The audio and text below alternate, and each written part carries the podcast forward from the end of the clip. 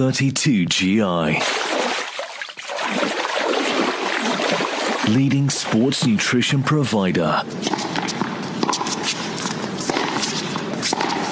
Focused on health and performance. 32GI. Trusted sports nutrition advisors. Thanks for joining myself, David Katz, Mr. Active, and Mark Wolf on another episode of the 32GI Sports Nutrition Podcast. Today we look at endurance, which is so critical when it comes to the relationship with nutrition and what you're putting in. So, Mark, that's my first question to you today. What is meant by endurance? Well, I think if we ever look at a medical, or even a science definition of endurance, it's um, it's it's really an activity over a prolonged period of time, and uh, the way I put it actually to some bodybuilders that I was educating around endurance was how many reps of uh, squats did you do today? And the, the common answer will be, oh, I did 12 reps and I did three sets of, of squats. And uh, and uh, when I when I look back at what we did that morning, which was a hill session on the bike, I said we actually did about 2,000 one-legged squats in a period of 60 minutes. And if you think about it in those terms, it's really putting your body under a bit of physical stress, quite a lot of physical stress, um, and it's basically maximizing um, the usage of your muscles over a, a, a, prolonged period of time. And that's really what endurance is. And it's not just about um, physical activity.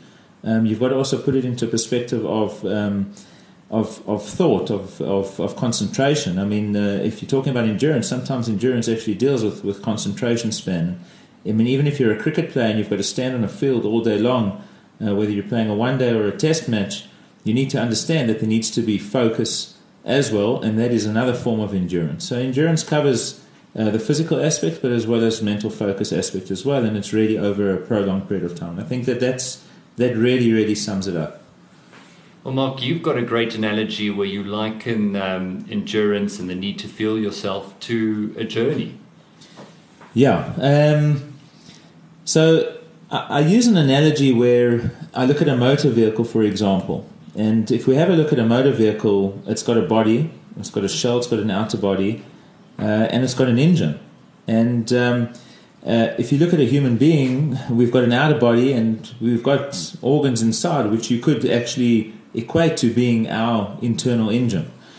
And I always ask people um, when they enter an endurance event, for example, they're doing a marathon or they're doing an ultra marathon, uh, whatever event they've selected, I ask them, is your vehicle, is your own vehicle in good working condition to go on this journey? Um, because you've selected a destination, which is obviously the finish line. It could be a couple of months before, and now you're going on a journey and you need to get to that destination. And if we look at a motor vehicle and you're going on a long, long trip, for example, I always ask people, what do you look at in a vehicle before you go on the long trip. And people will always tell me, oh, that's quite simple. The, the, the vehicle needs to be serviced. I need to check the tires, the tire pressure. Uh, the oil and the water needs to be checked. Um, you need to check windscreen wipers because obviously, if there's a rainstorm en route and uh, your, your, windscreen wipers aren't working, uh, that will be an issue as well.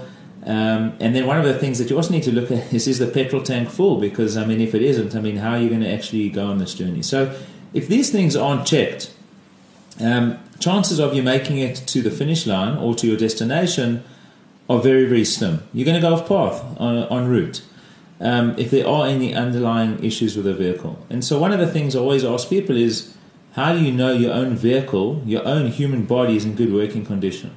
And what I often recommend is that, uh, first of all, you know, from the outside, we get a visual perspective of exactly are we in good shape or aren't we? But sometimes it's not a true reflection of what's going on on the inside. And on the outside, we might be in good shape, but on the inside, we don't know what's happening with our own engines. And that's a very much neglected part. People are so quick to go and service their vehicles uh, when they need it or to fill up with petrol. And I often ask people, well, what kind of oil and what kind of fuel are you putting into your own body? And are you sure your organs are in good working condition? Uh, so in this case, I always recommend, you know, going for a medical, going for a full checkup, and making sure that your own body is in good working order to be able to go on this journey, which I call endurance, because it really is a journey. It's a long journey, and you need to make sure that your vehicle is in good working condition to get to your destination, which is your finish line. Well, most vehicles only having one fuel tank. When we look at our personal energy systems, you look at three fuel tanks your glycogen, your fat, and your protein. Just uh, tell us a bit more about these fuel sources and how important they are. I think the energy system is very critical, and people might tell you there's four or five tanks. Um, in a vehicle, I mean, we do have a reserve tank, um, which usually comes on after the main tank is finished. We get a little light indicator that we need to fill up with fuel. Um, in the human body, I would say that there are really three main fuel tanks, of which really two are the main fuel tanks, and those are what you just mentioned glycogen, fat, and protein. Um, glycogen and fat are, are really the two tanks that we want to look at as far as uh, fueling goes. And the reason I say that is because th- those are the two tanks that primarily fuel the body during endurance sport, during physical activity. How does it work? Glycogen, first of all, they are our own natural energy stores, our carbohydrate stores. Um, basically, they're stored in the muscles and also stored in the in the liver. Um, and generally, glycogen is utilized under high intensity exercise. So when we're not getting enough oxygen into the system, you'll find that you're primarily using glycogen as a as a source of fuel. There is a way to spare glycogen, and that is obviously to take in carbohydrates. You cannot spare it indefinitely. Uh, you've got the ability to spare glycogen up to a certain percentage, and probably we look around the 30% mark um, by taking in some carbohydrates to help support that. But generally, the glycogen stores are, or the glycogen tank is, is limited. In, in actual fact, you're looking at about 2,000 calories probably with topped up glycogen stores. And if you're working out how many calories you're burning per an hour, you'll probably see that that probably takes the average person probably around an hour and a half up to a well trained athlete, maybe two hours and maybe even a little bit longer. If we look at our fat stores, those are our largest natural stores available in the human body. And in actual fact, there we're looking at around 40,000 calories of storage. So that is a major fuel tank. And it's a known fact that the human being can actually probably run around 55 marathons on his fat stores alone. Uh, it's a very, very powerful form of fuel. Um, it is obviously stored in the body in, in different areas. So we look at subcutaneous fat, which is sitting under the surface of the skin. We had intramuscular triglycerides. I mean, there's fat available in the body. And then, obviously, depending on what you're consuming, you might have some free fatty acids also available for fuel within the system as well. So, why do we say fat is so powerful? And it's very simple. One gram of carbohydrates is four calories, one gram of fat is around nine calories. So, you're talking about sort of double, more than double the amount of fuel from fat as opposed to carbohydrates. And if you can harness that, um, you've got the ability to actually um, utilize a very powerful form of fuel. And, and that's what we try and teach people to do, to become more fat efficient. I, I call it actually minimalistic fueling in a way, but to become a more fat efficient athlete would definitely benefit you in endurance sport. Obviously, during exercise, or especially during racing or high intensity exercise, there's going to be a range of intensities that the human body goes through. And during those range of intensities, uh, there will be a, a percentage of glycogen and fat that are utilized. And obviously, as the intensity becomes higher and higher, and there's less oxygen coming to the system, your glycogen levels will be utilized more. As uh, as the intensity drops down more, you'll find that fat can become more available.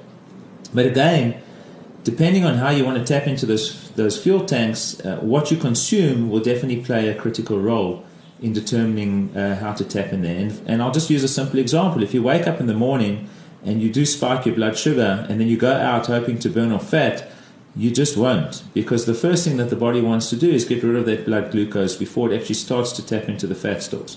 As opposed to somebody that goes out there and trains on water, they'll probably get into a fat burn state a lot quicker. So what you consume also determine as to you know which tank that you can you can access. But we will be talking about uh, training and racing and distance and time and intensity um, in order to be able to select the, the right nutrition strategy uh, to fuel those, uh, those various types of efforts.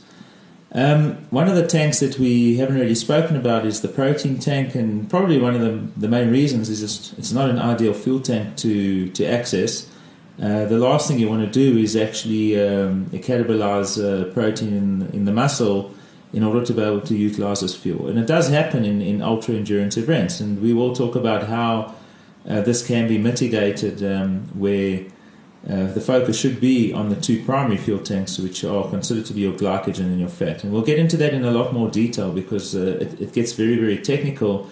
And uh, there's a lot of information that we can share with you around there. Yeah, not something you want to be doing, eating into your muscles to use them as energy. Mark, another fantastic podcast. Thanks for joining Mark Wolf and myself, David Katz, Mr. Active. We'll be back next week and with some more fantastic information for you when it comes to nutrition.